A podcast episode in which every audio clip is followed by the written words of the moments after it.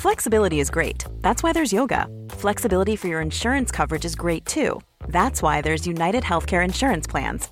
Underwritten by Golden Rule Insurance Company, United Healthcare Insurance Plans offer flexible, budget friendly coverage for medical, vision, dental, and more. One of these plans may be right for you if you're, say, between jobs, coming off your parents' plan, turning a side hustle into a full hustle, or even missed open enrollment. Want more flexibility? Find out more about United Healthcare Insurance Plans at uh1.com.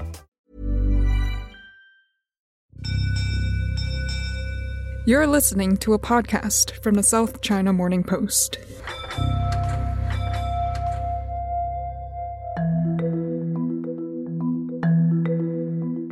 It's been a week since Hong Kong made world headlines with a government order that 2,000 pet hamsters has to be euthanized due to fears of cross infection of the Delta variant of COVID 19.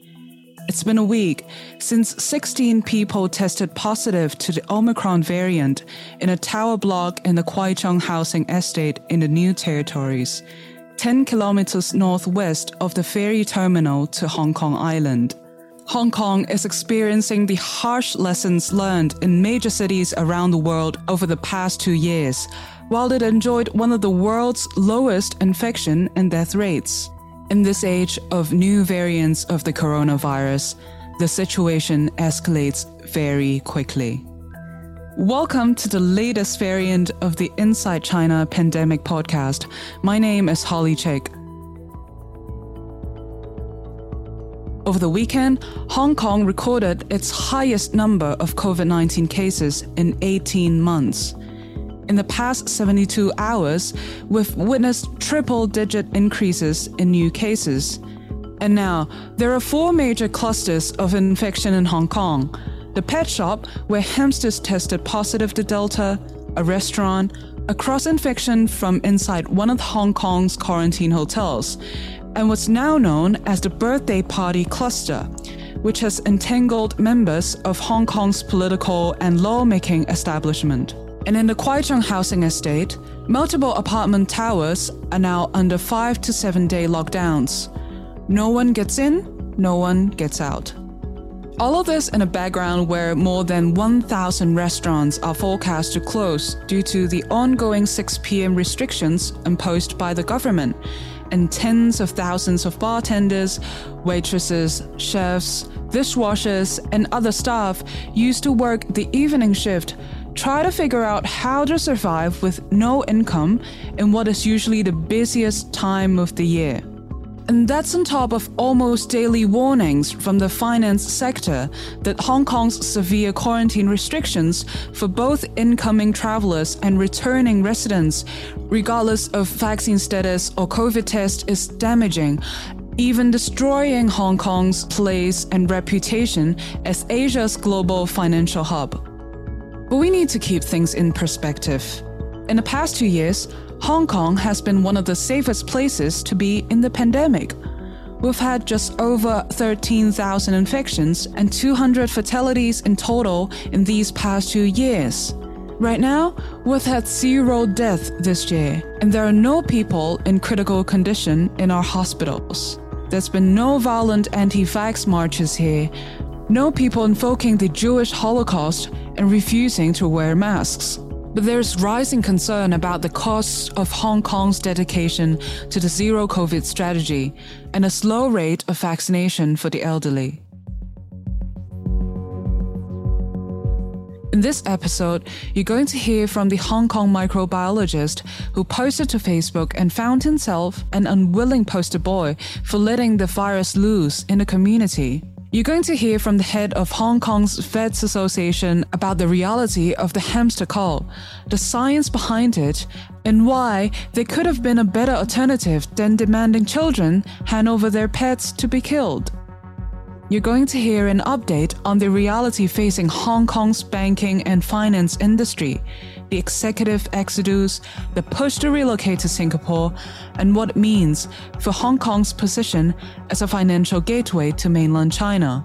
And you're going to hear from one of my colleagues on the Hong Kong desk here at the South China Morning Post about what it's like to try and track the daily spread of Omicron and Delta here in Hong Kong.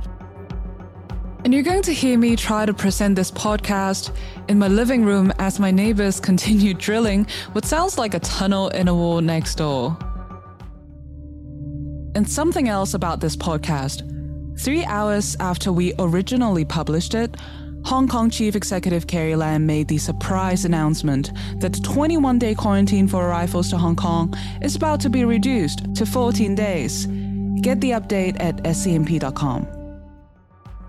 But first, let me take you back one week to the extraordinary scenes outside the gates of Hong Kong's Agriculture, Fisheries and Conservation Department.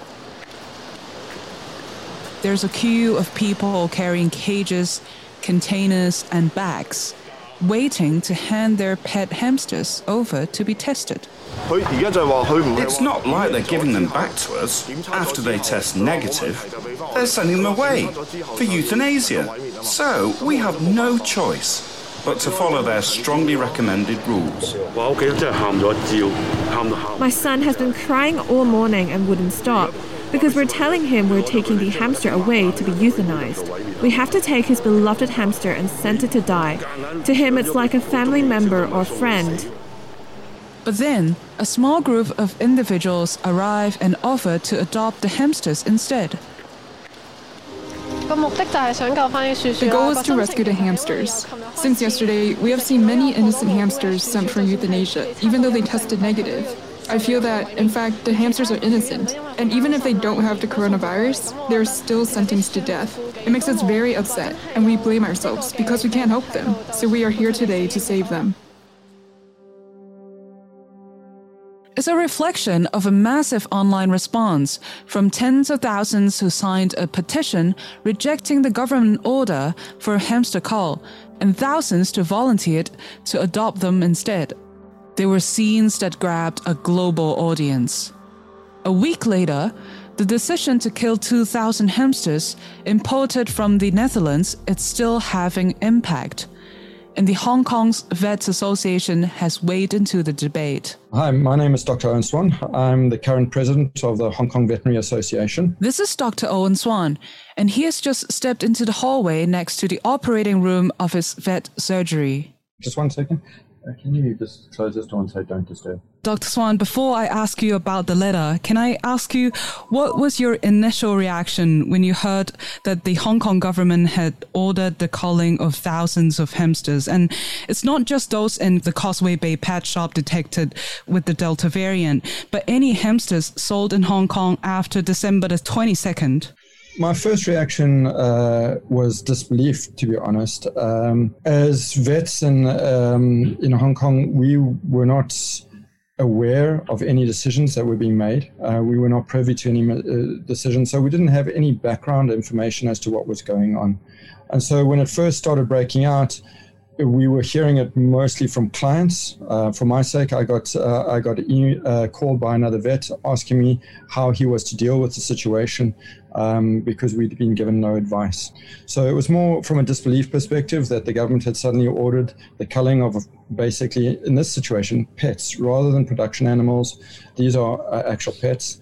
Um, with very little information. Before this, we had quite a bit of research about human to animal transmission and animal to human transmission, and the research up until up until this event occurred was suggestive that animal to human transmission from hamsters should not be occurring. So our initial reaction definitely was disbelief, and then it was also a little bit of disorganization, trying to find out and trying to get in contact with people uh, to find out what was happening. And as a HKVA president, what should I be advising to um, the vets on the ground uh, that are on the front line? Right, Dr. Swan, can you tell us more about the calls between peers? Um, you know, vets, what were they talking to each other? And also, what were the calls um, from clients about? What questions did they ask? Okay, so from the vets, which is where I received it first, um, a lot of the vets, especially exotic vets, um, the exotic specialists, were contacting me as HKVA president to find out why the government was ordering that. They were of the opinion that the research up until now showed that in hamsters, which have been used a lot for research animals in COVID, a lot of labs have used uh, hamsters because they can see what's happening with COVID, that this animal is fairly safe um, and won't have animal to human transmission. Okay. Golden hamsters, particularly, have been a hamster that's been used a lot in, um, in research in COVID cases. The exotic specialists were citing research papers to me why this should not be happening. And basically, there was dismay from a lot of the vets.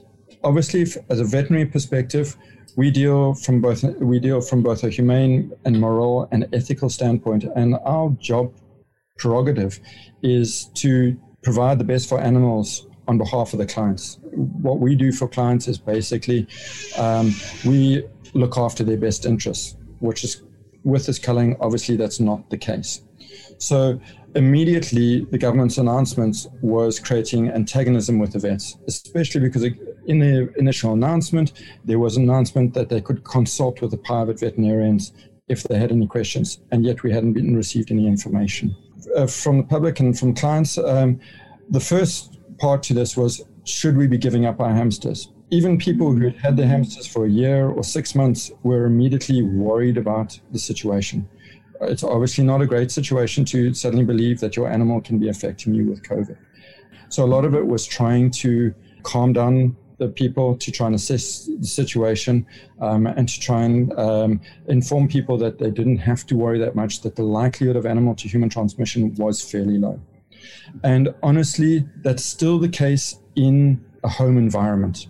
It may be totally different in a pet shop, and we can just talk about that a little bit later, but a pet shop and a, and a warehouse transmission are much higher chances of happening than in a home situation. So that was basically the first situation that we were dealing with. Um, also, people were wanting to give up pets and dump them uh, in the clinics. They were also asking, what about rabbits, chinchillas, guinea pigs, or other types of exotic pets that may have uh, maybe associated with hamsters, and could they be infected, and should they be um, giving up these pets? And then obviously we have a, a, certain amount of clients who were outraged by this, and they were phoning to protest about this, and even accusing the vets of being uh, included amongst this although that was a fairly small percentage. As I talk to you today, we're seeing news of another human case of the Delta variant linked to a hamster sold in Causeway Bay, which some are seeing as a vindication of the government's decision. But your letter points out that there was a scientific alternative to just killing all the hamsters. Can you take us through that? Prior to this, the research papers, um, and a, a, Hong Kong university has done a research papers in hamsters. And basically, their research paper um, in their environment, so again, I'll go back to the environment, is very, very specific with regards to this. And I've had quite a few discussions with Professor Vanessa Barrs at uh, CityU University, as well as um, some of the AFC, the officers, about this case now to keep myself updated and to learn more about what's going on. But environment has become a particular part of this, which is very similar to the minks in Netherlands. So prior to this, the Hong Kong University had done research in hamsters that showed that hamsters can get the virus. And as I've said, we've used them as models on which to base human uh, research and treatment on. But they usually only shed virus for around about six days, six to seven days, they would shed virus, active virus. Beyond that, they would shed viral fragments. So they could still test positive on a test, up to 14, 15 days. But those days, if we looked at the gen- uh, genomic sequencing, they were usually just viral fragments, so couldn't affect humans.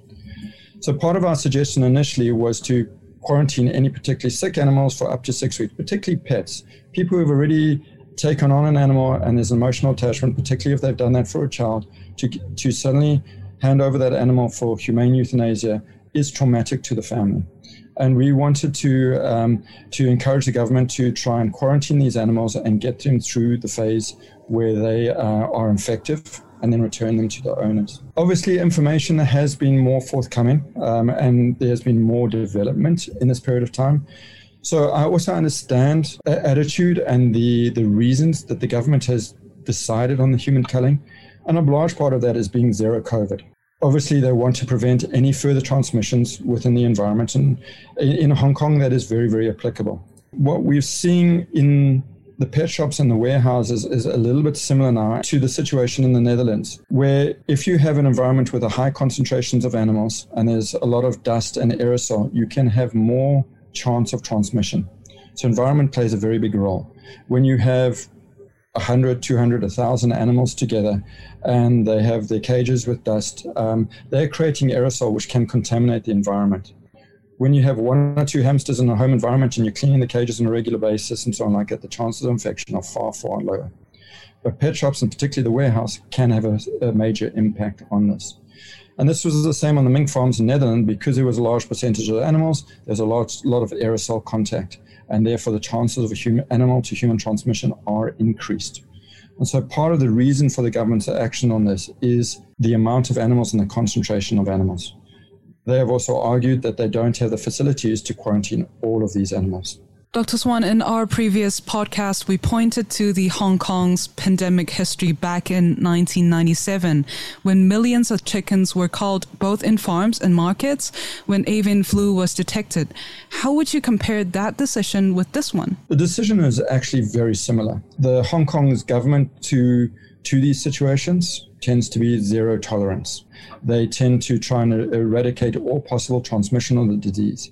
The difference in this, I suppose, comes more to the fact that before we were dealing with production animals that were lined up for food.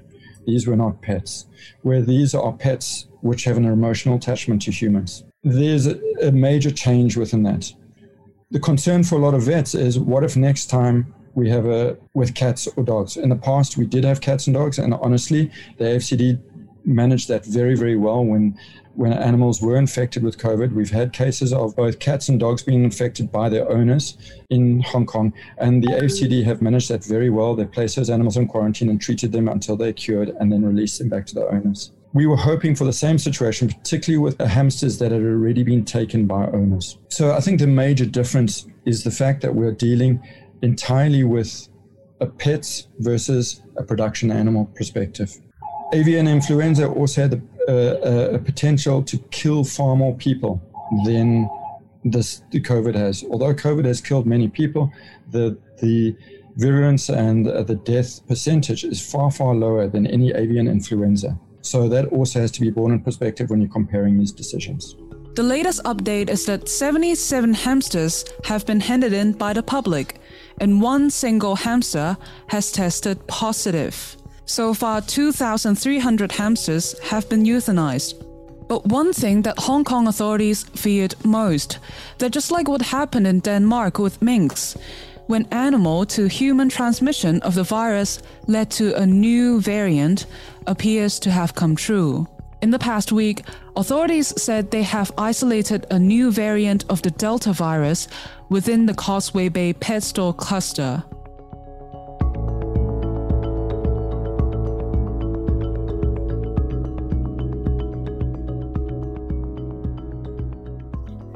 And now, for someone who made a post to Facebook last weekend and found himself pushed to the front pages of Hong Kong's local newspapers as the poster boy for letting COVID loose in the community. His name is Dr. Siddharth Sridhar. Most people call me Sid, so I just go by Dr. Sid, actually. So it's, it's up to you guys. And he is a microbiologist at the Queen Mary Hospital and clinical assistant professor at the University of Hong Kong. Can you recap your Facebook post concerning zero COVID policy and its usefulness in 2020 um, compared to where we are now? As you said, we are living in a parallel COVID reality.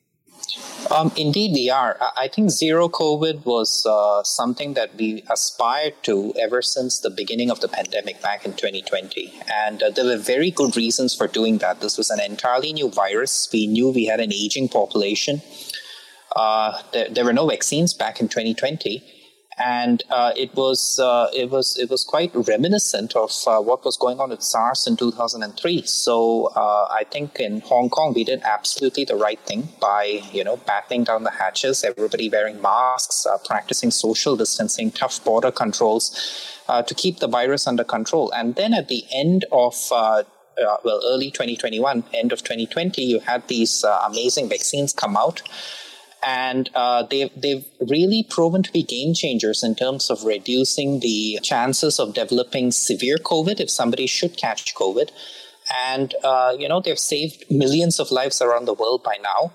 In Hong Kong, these vaccines have been available for a long time already, for nearly well nine months and counting now. And unfortunately, what has happened locally is that we've had very low vaccination uptake rates. And that is really hampering us in terms of planning ahead uh, in, a way. So I, that was what my post was about. In that you see a lot of people getting very frustrated about things in Hong Kong at the moment with uh, simultaneous outbreaks of Delta and Omicron. But uh, what I was trying to point out was like, actually, we don't have a choice because our, the vaccination rate in our elderly is so low. I mean, the lowest among uh, developed regions in the world.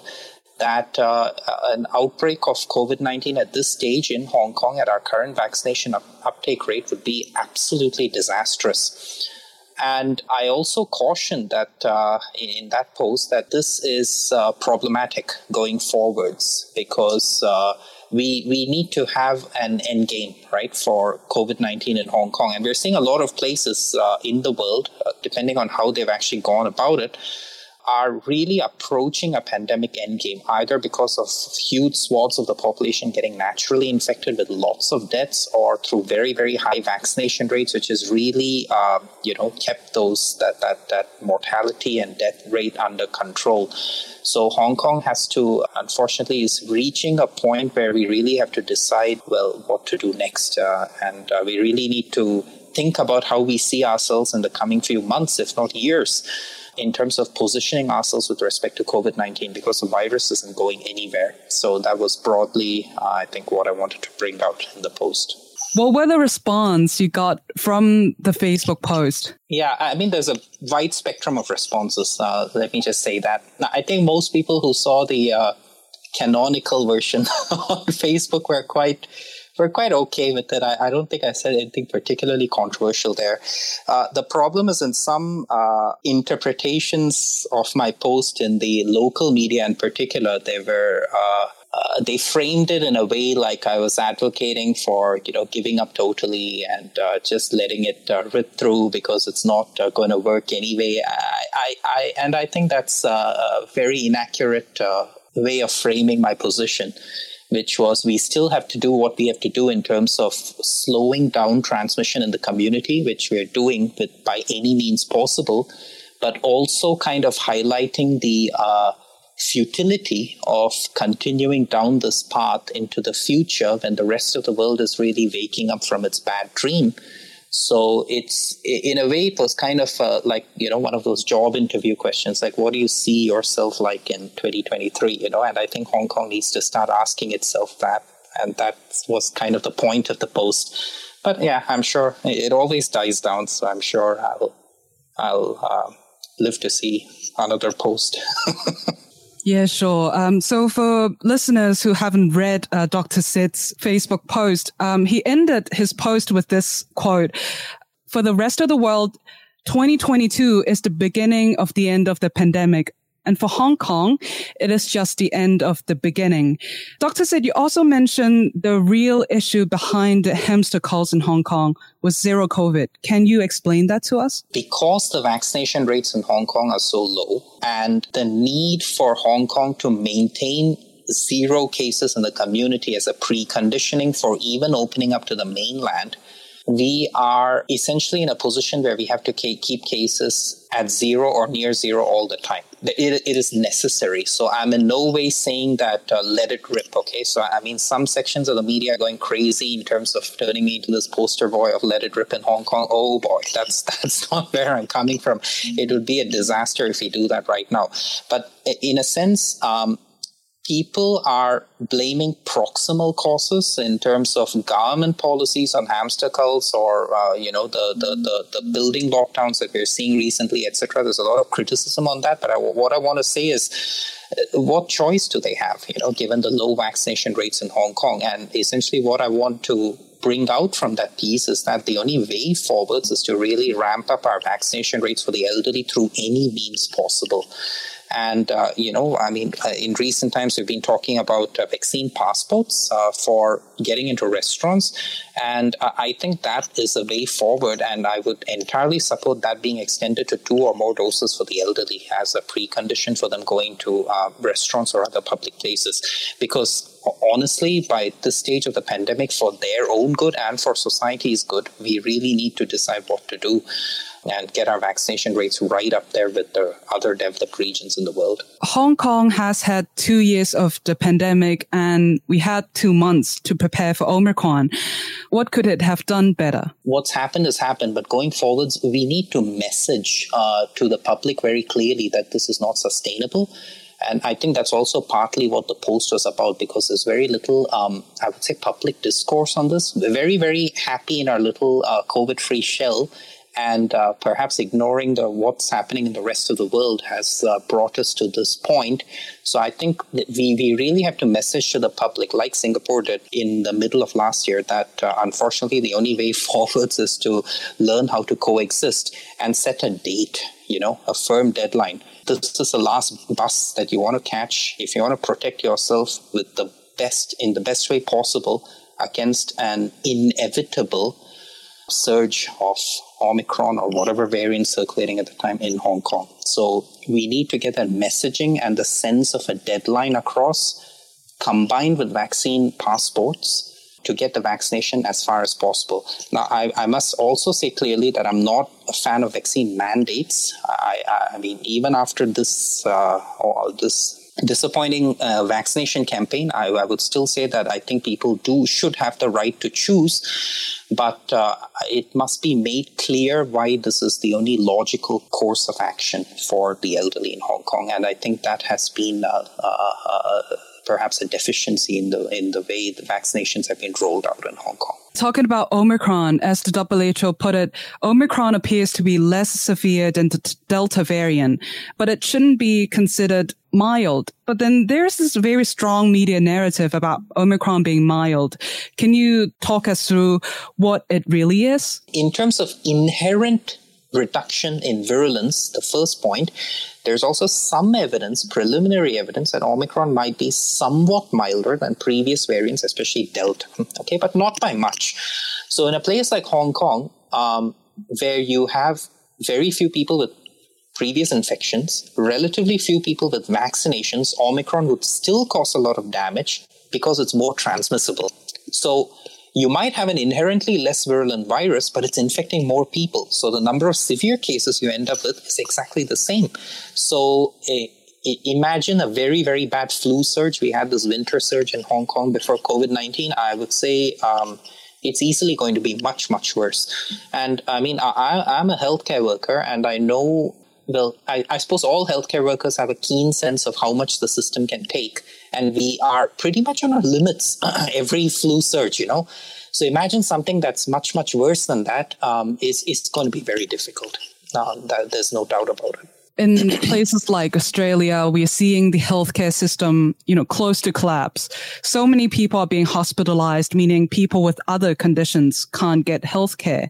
Is that something of your concern in Hong Kong? Absolutely. Um, I mean, in, in the public healthcare system, we're always struggling with long waiting times for uh, basic procedures, uh, cancer therapy, knee replacement. Uh, pe- pe- people have to wait, you know, and if, uh, what we do see with COVID surges around the world and also in Hong Kong during the initial waves was that a lot of elective procedures get cancelled. And um, if you have a lack of hospital capacity or ICU capacity, people who are coming into hospital with other unrelated emergencies might not get uh, perhaps the care that they should be receiving. And this is such a common narrative across the developed and developing world. And it, it, there is absolutely no doubt in my mind that Hong Kong would be no exception should it come to that. So again, uh, it goes back to the same point. Our best way forward is to give the elderly the best protection that they can get. Um, and uh, uh, may I add whether they like it or not. so, yeah, that that's what I'd have to say on that. Right. Over the weekend, Professor Yuen Kwok Yung expected that it would take at least two to three months um, to bring the current wave in Hong Kong under control. What is your assessment? Do you think um, it's going to be um, more or less, you know, two to three months, or do you think it's going to take even longer? Uh, Prob well, um, very difficult to predict. It's go- it's probably going to take longer because I, if you recall our fourth wave, uh, it just it had such a long tail. You had these cases of unknown source uh, cropping up every now and then for a long, long period of time, and now you have such a transmissible virus, and, and that anyone that could be infected might suddenly trigger a super spreading event. Uh, it's probably two to three months might actually be quite optimistic at this stage. Dr. Sid, thank you for your time and thank you for your ongoing work. No problems. Thank you.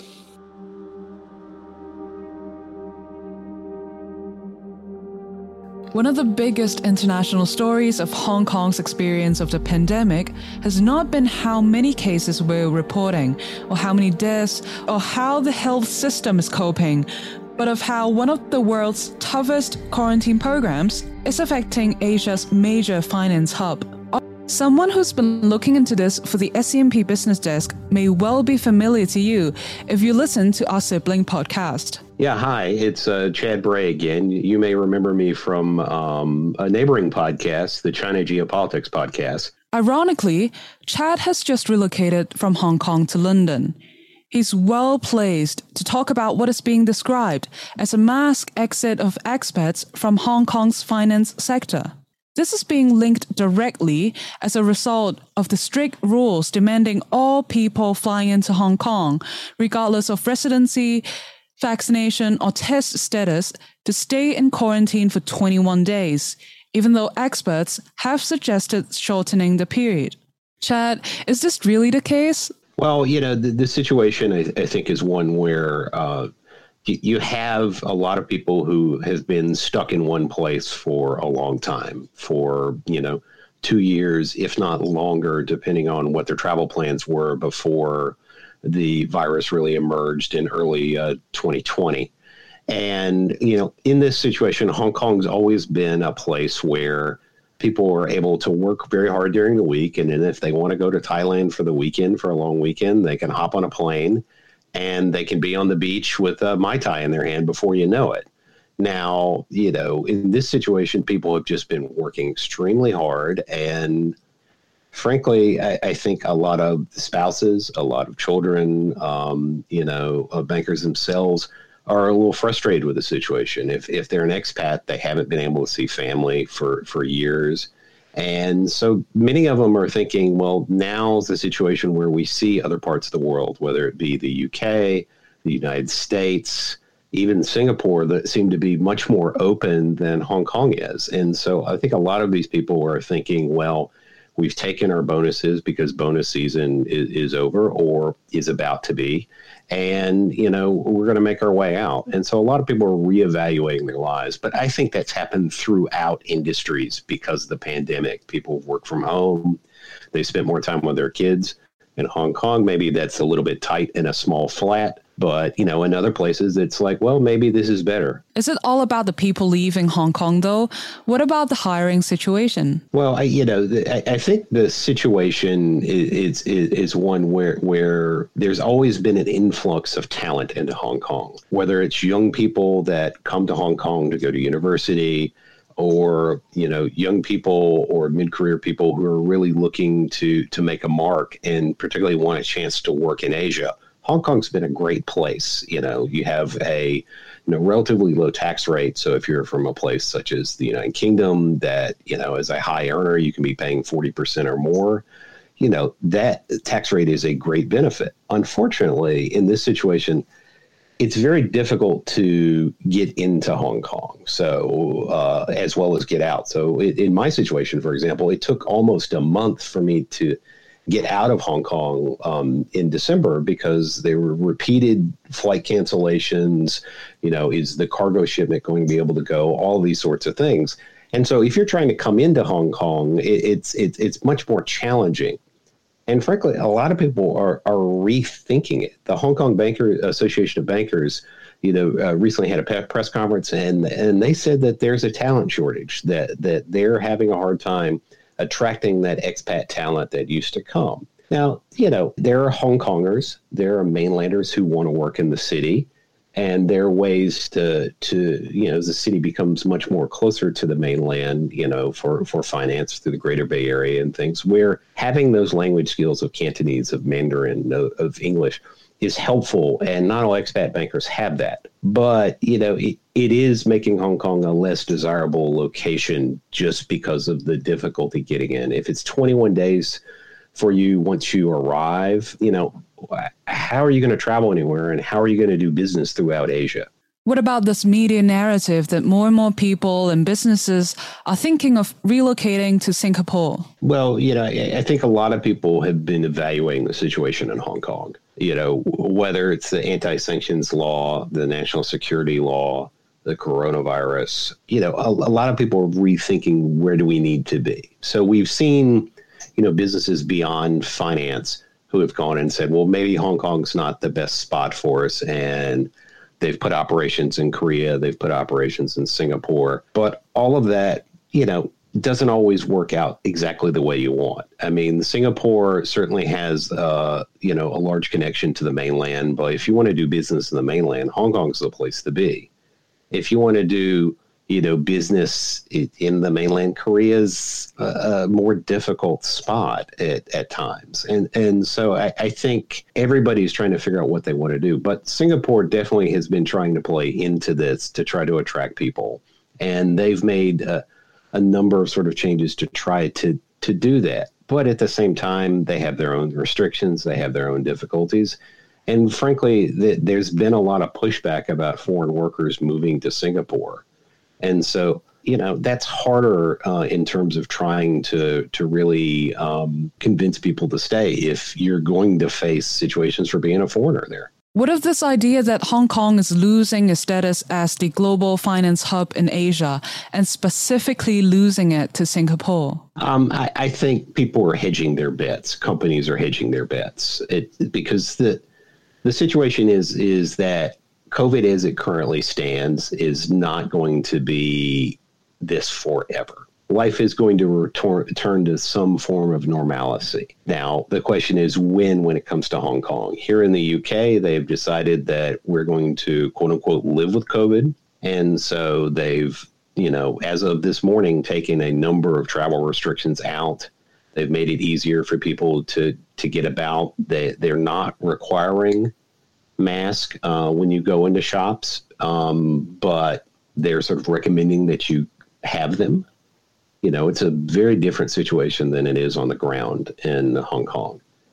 At some point, you know, money will bring people back because they want to be able to cash in on the world's second largest economy, mainland China. And the place to do that is Hong Kong. But I think the past two years, and particularly the past year, have started to strain, you know, people's opinions on the city and how much is it worth it and can I make it work from Singapore? Can I make it work from somewhere else? You know, I think everybody's reevaluating where should we be? Who should we have boots on the ground with? What should we do? Is it better to be in Shanghai? Is it better to be in Shenzhen than it is Hong Kong? Because Hong Kong, as it stands, still is difficult to get into the mainland. So, you know, I think everybody's thinking about where do we want to be in five years, in 10 years. We're sort of moving beyond the temporary COVID situation in terms of people planning. This week, we've heard the news from Professor Yuen Kwok Yung that this fifth wave of the virus is going to take another three to five months to play out. And as you said, it's the end of bonus season. People in finance sectors are thinking about their futures. How is this going to play out? Well, I, I think the question is going to be how tied are you to Hong Kong? So I have, uh, you know, banker source who I had lunch with before I left. And, you know, he's from the UK his family's been here. His son's in boarding school. Um, but Hong Kong is home now. You know, he, he basically told me that, you know, his, his parents have passed away and, and, and really his ties are in Hong Kong. And that's where he's making his bets. And so I think if you've been there for a significant period of time and you've put down roots and, and it's home as an expat, it's home unless your company says we're gone. But, you know, for people who are starting out, for people who are looking for opportunities, they may wait. They may go somewhere else in Asia for now. I mean, I, I, I don't think Hong Kong's dead. You can't say that. You know, I, I think Hong Kong has too much money on the table for people to push back and say, we're done with the city. You know, I think things are a little more challenging and I think things are changing in a way that some people are rethinking, you know, what they're going to do and do they want to be there. But for a lot of people, you know, they'll figure it out if there's a way to bank on it. That's Chad Bray from the Business Desk, and we will, of course, be following his stories with compound interest on scmp.com. Now, originally at this point of the podcast, we had planned to bring you my conversation with Gigi Choy, who works on the Hong Kong desk and is part of the team filing daily, almost hourly, on new updates of the fifth wave of the pandemic here in Hong Kong. She was going to detail the past week here in Hong Kong as we moved from 80 days without a single case of community transmission to one of daily triple digit increases in new reported cases. For the first time in Hong Kong, we are seeing something we've only seen in mainland China, and that is entire apartment towers locked down for five to seven days to allow authorities to test thousands of residents. But because of the rapidly changing development in the past 24 hours, we've had to cut much of that. But it's still worthwhile hearing from her because she did pioneer a courageous effort to try and document every single case and how they were linked via flowcharts, and she published them on Twitter. As far as we know, it's the first time someone has attempted this in Hong Kong. As I mentioned, you're making huge contributions to public information these days by publishing flowcharts on the clusters and spreads in Hong Kong. And you've been publishing them on Twitter, detailing all the clusters. What made you do that? Yeah, so I'm actually a very uh, visual person. So I like to see things like in diagrams and stuff. And um, that's kind of what I did to keep track of, you know, cases as they were growing in the clusters I mean, of course, we input all of the information into a spreadsheet, but I think it's very different when you're able to sort of connect like the dots, connect the lines between like one case and who they spread the disease to. When you try to read a spreadsheet and figure out like who case A is, who case B or case C is. So when you actually have it all mapped out, you're very uh, quickly able to tell like who infected who, how, you know, big of a spread was it and, you know, because I was doing that anyway, I figured like, hey, like this is really helpful for me. Why don't I try to put this out there in the public so people who are interested can also follow along? The flow charts actually kind of look like a COVID family tree, right? Did it add perspectives when you're able to see all these cases, how they're linked to each other? Yeah, I mean, like actually, a lot of them are family or household members. So it kind of made sense. But seeing like the cases, maybe like one case goes to a school and then how that sort of connection created new cases, like that was really helpful. And, you know, it's actually kind of funny because uh, some people like they were, who were following along, they uh, there was one person who actually um, edited hamsters onto my pet shop flowchart. So that was quite fun. And it's just nice to be able to interact with people, you know, every day as I was making these flowcharts. And people were really helpful. They would like make suggestions. So um, at first, I would just kind of write the gender, uh, the age, and sort of how it was connected to a case. But then you know, people who were really interested would ask me like, "Hey, can you include the confirmation date, the case numbers, uh, and you know, additional information like that?" And actually, somebody asked me to include the uh, vaccination status as well. So I don't know, like it just felt like together we were sort of creating this, I guess, database for the public, just so they could figure out and keep track of what was going on as well. Because, I mean, like, if you go to these press conferences, it's just an overload of information. And sometimes you can write it all out in words, but I don't know, sometimes a picture can show you more than a whole bunch of sentences. Yeah, so they've kind of become crowdsourced cluster charts, but it's somewhat symbolic that you have had to stop making these. Why is that? Oh, yeah. I mean, um, funny enough, like um, I actually had to ask people, like, "Hey, like, how do I make the uh, the sheets bigger?" Because I was starting to struggle with already before the explosion at uh, Kwai Chung Estate. I was already struggling to put, um, like, for example, with the dance cluster, fifty something people into the chart, and you know, as the cases grow, um, the health authorities also don't give as much information about how the cases are linked you know, with hundreds of cases at Kwai Chung Estate, I just wasn't able to show how the cases were linked at all. And I really can't put 100 cases onto a flow chart. So I decided to end it there just because it was it would have been too much information and I had to stop. Gigi, where can we follow you on Twitter? Sure, it's at Gigi underscore Choy. So G I G I underscore C H O Y. Gigi, you have had a very long day today, and tomorrow it's going to be another long day for you. Thank you so much for your work. Sure. Thank you so much for having me. That's all we have for you in this last week before the start of a very different sort of Lunar New Year here in Hong Kong. The government has once again cancelled the fireworks display over the harbour. Restaurants and bars will remain closed after 6 p.m.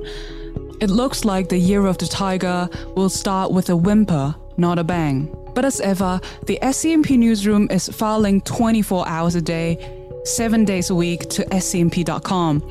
That's where you'll find all the latest developments, news, and analysis from our reporters in Hong Kong, Europe, the US, and across mainland China and the rest of Asia. My name is Holly Chik, wishing you and your family 新年快樂,身體健康, stay safe, and here's hoping you can stay positive and test negative. Bye for now.